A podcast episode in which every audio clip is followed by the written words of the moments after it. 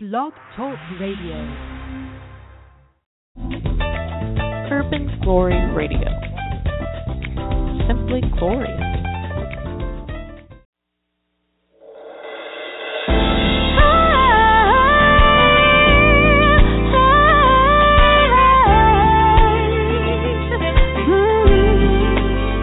Oh, I'm changing. I'm becoming something better.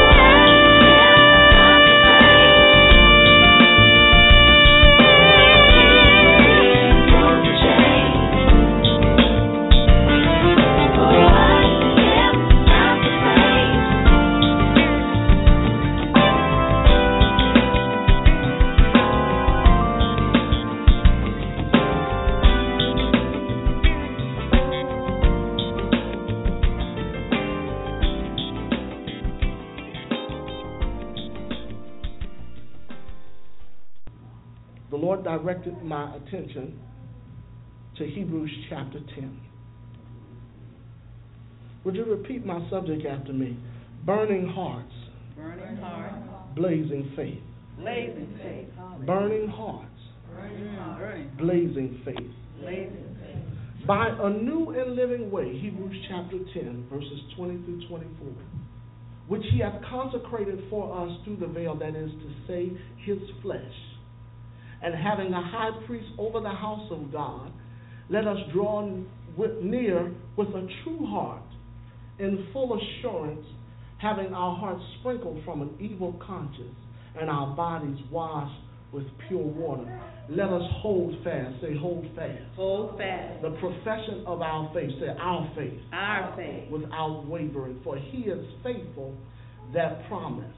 And let us consider one another to provoke unto love and to good works. Say, blazing faith.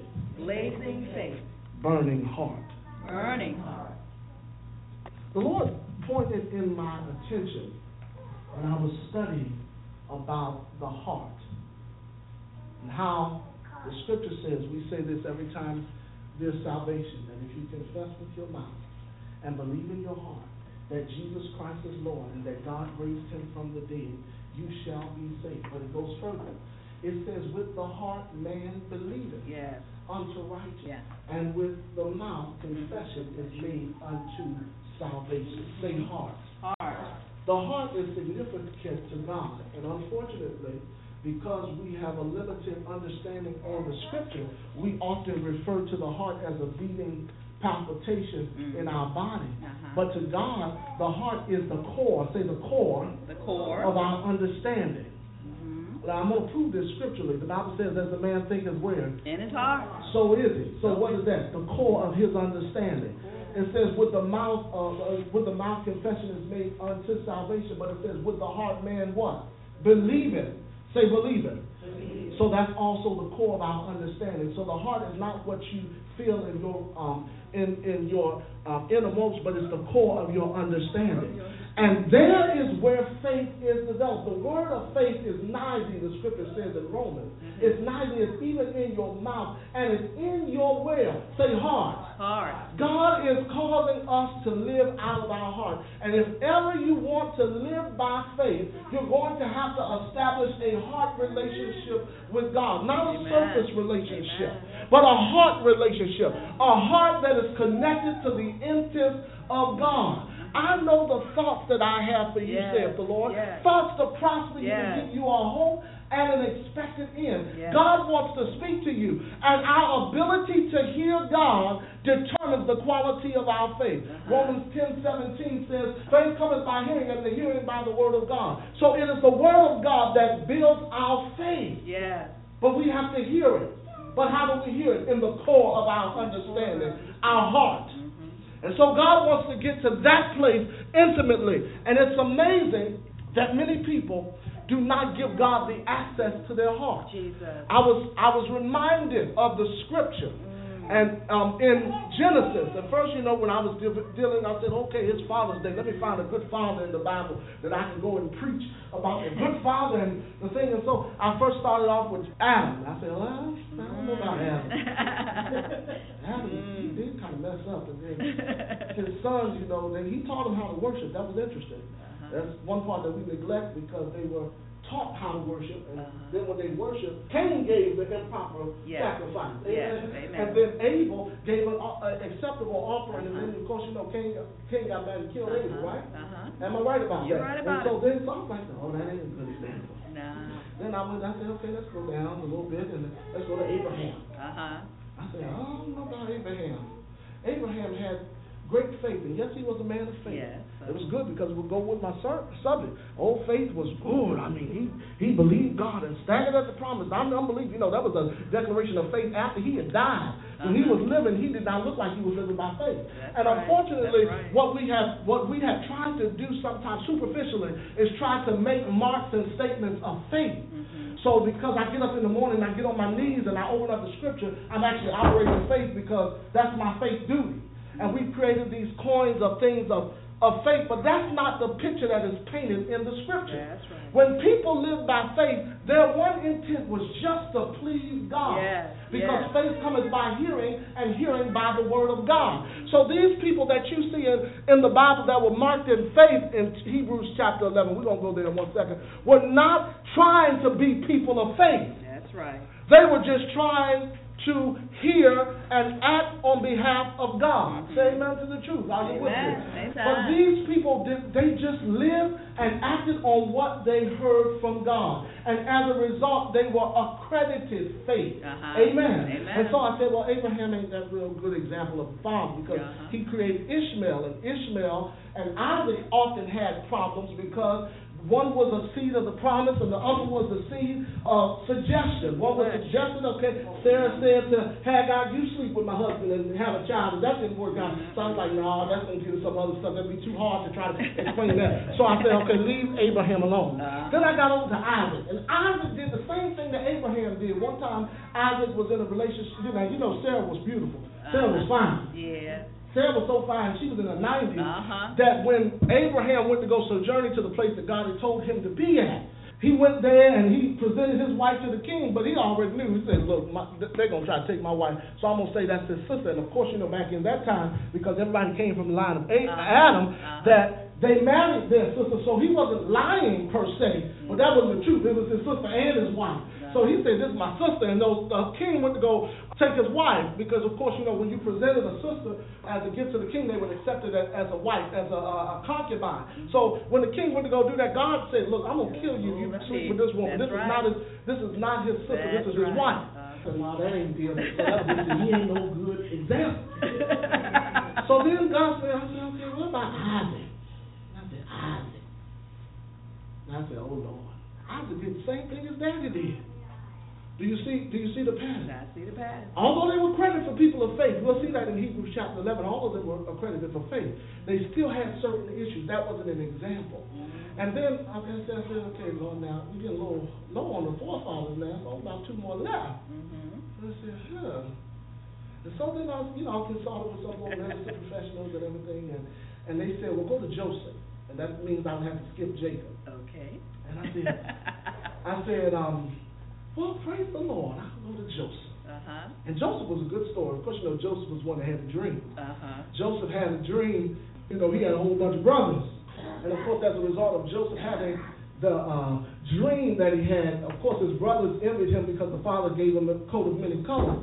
There were a lot of issues that were involved in that. But, you know, of course, you know, he was sold into slavery. His brothers told his father that he was dead. So his father was um, discouraged because he had lost his favorite child. Because, the, well, not necessarily his favorite, but it was his child that had the revelation of God 1st And so he, you know, after that thing occurred, you know, he was sold into slavery. Then Potiphar's wife tried to get with him. My and um, he, he stood by his Mm. integrity. He said, Yeah. look, I'm just going to be the man that I hear from God. I'm not going to disobey the king. I'm in Egypt. And so Potiphar put him in jail because the wife accused him of being with him. And then he came out as a conqueror, and then he was able to restore his brothers back to from famine. Because, of course, you know, when he left the land, famine entered into the land of Goshen, I believe, and he came, and his, and his brothers came to Egypt.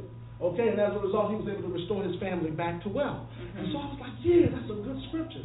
And then the Lord said, go back to Jacob. Joseph was a good man for integrity's sake. Yes, he was a good man. He was able to endure the test of time. But he said, go back to Jacob. And then, I, and he said, go to the end of Jacob in Genesis chapter 48. But Jo- the, the interesting thing about Jacob was Jacob's ability to hear God Uh-huh.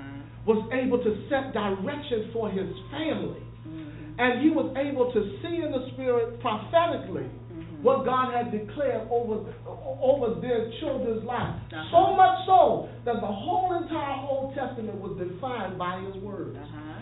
And then, you know, make a long story short, the children of Israel gets developed, the nations get birth, they they going in in between our ca- captivity, and then in Malachi, I was captivated by the end, the last verse in Malachi that says, "I will turn the heart of the father to the heart of the children." Mm. Then it brought me back to this thing about heart. Mm-hmm. Because it's with the heart man believeth unto righteousness. Yeah. The heart is the area which God is charging us to take time to introspect, to take time to understand what is truly within our heart, because that is where faith is established. Yes. God wants to speak to our hearts to show us who we really are, what we really have, what we can do, how we can get ahead. And so he said, Look, I'm going to transfer The intent, of course, you can see in the life of Jacob, when Jacob blesses Joseph's children, he switches his hands. He Uh-huh. changes, there's a change. And then in Malachi, you see the same thing happen, he switches his hand. Uh-huh. From the heart of the father goes to the child, and the child's heart goes to the father, so that way purity can be restored. Yes. And then Jesus, Yeah. of course, that ju- justifies what was prophesied over Jesus' life in Isaiah, that he shall be called everlasting Father, Mm. Prince of Peace, and the Jesus, government shall be Jesus, on his shoulders. But God Mm. wanted us, us to, in essence, remind me by this new and living way, our faith is orchestrated and under the architect of who Jesus truly is. Jesus is the author and the finisher of our faith. Yes. And all of the examples, the scripture says that the Old Testament was written for our learning. So we, we learn, but truly it is the relationship that Jesus has with his Father that shows us Yes. how to have true faith. Yes. Amen. It's Jesus. Amen. And so that brings me to five simple points for affirmations of faith, and I'll be through. Faith is awakened, number one, at the revelation of God's Word. In essence, it's Jesus who is the architect of our faith. Our acceptance of Jesus as the point of salvation ignites the overcoming faith that empowers us to live separate from the world. Mm-hmm. You can't get beyond Jesus. It's Jesus that teaches us. All of the examples, all of them would not be made complete if it wasn't for Jesus. Jesus qualified their faith. And so the highest form of faith will be expressed through a heart of a person's lifestyle, Mm-hmm. worship to God. Men in the Bible were not known for their drastic demonstrations of faith. They weren't trying to be great faith people. Right. Their utter determination, attempts, pursuits, and even failure to acknowledge God's voice by obeying His commands. The steps of a good man Mm. are not suggested by the Lord, Mm. but they're ordered by the Lord. By the Lord. And so the more we come in contact with who Jesus is, Yes. He begins to show us what we should do. Yes. So that way, once we heed to His voice, we'll be in line with God's will. It's all about knowing Jesus. Yes. Amen. Amen. And so, Amen. So thirdly, man looketh on the outward appearance, externally, externally, but God looketh on the heart. Isaiah 16:7. Our heart state is our life state. The scripture refers to the heart as the core of our understanding. That place we choose to give God that reflects the foundations of our faith. That's why God wants to speak to our hearts. Yes. The fires and the passions of our fellowship that we truly have with the Spirit, the Spirit of God, which is a revelation of God's love. God so loved the world Mm. that he gave his only begotten Son, that whosoever believeth, but where do you believe? In your heart. Shall not perish, but have everlasting life. So then faith without works is dead. Mm-hmm. James 2:26. Faith's greatest strength is acknowledged in the power that transforms the hearts and the lives of the people. This transformation is molded in our actions to empower others through love and good works. Let's go back to the scripture that we started off with. By a new and living way which he has consecrated, that's all Jesus, for us through the veil, that is to say, his flesh. Jesus died on the cross for us. Having a high priest over the house of God, let us draw near with a true heart, with full assurance of faith. Having our hearts sprinkled from an evil conscience, and our bodies washed with pure water. Let us hold fast to the profession of our faith without wavering, for he is faithful Yes. is. that promise. Yeah. And let us consider one another to provoke unto love and to good works. Mhm. Faith without works is dead. Mm. Faith justifies our confidence to exist as children of God and exemplifying the nature of God. When faith is displayed in the lives of the fathers, it will establish faith in the hearts of children. Amen. It is the intentions of God for faith to be illustrated. Yes. And so, what I've talked about today is faith being established in the burning of our heart. One of the things I like about Jesus in Luke chapter 24, after Jesus had raised from the dead, before the disciples went to the upper room to be empowered by the Spirit, the scripture says that Jesus gathered the disciples together and he began to show, to open their understanding so that they could understand. What they did was they gathered themselves together before they did any great demonstrations. They gathered themselves together and they came together to hear what Jesus had to say to them. Jesus spoke of his Father and the promise that his Father had already declared. His life for the three years that he walked before them blameless, without a spot of sin tainting his ministry. He, he, he began to say, This is the prophecies fulfilled before your eyes. Their relationship with Jesus changed from that moment on. So much so that every place that they encountered was infected because of their faith. Mm. God opened their understanding. It, and, and they said, Did not our hearts burn? Mm. As he talked to us along the way, it was a burning heart. They had given Jesus their heart. And Jesus was able to open up their understanding. And they were able to establish the faith. And so here the Hebrew writer comes and validates that this is just not an intellectual activity. When, when the Hebrew writer wrote, of course, you know, some people believe it's uh, Paul that wrote it, others believe that it could not have been Paul. Mhm. And so that conflict goes on um, intellectually. But at the core of it, it presents Jesus. Uh-huh. Jesus not as a way of, of, of intellectual um, stimulation. But by a new and living way. He becomes our faith, the core of our understanding. Not only just to uh, to make us emotionally aware, but to cleanse our conscience from dead works. Yeah. Transformation of our life Yeah. because we've given him a heart. It's a heart thing. Mhm. Burning hearts, blazing in faith. Yeah. And so today, my challenge to you is to live by faith Yeah. and not by sight. Yeah. Amen? Amen. Everyone say. Baltimore metropolitan area residents, there is an amazing experience happening on October 17th. Saturday, October 17th from 9 a.m.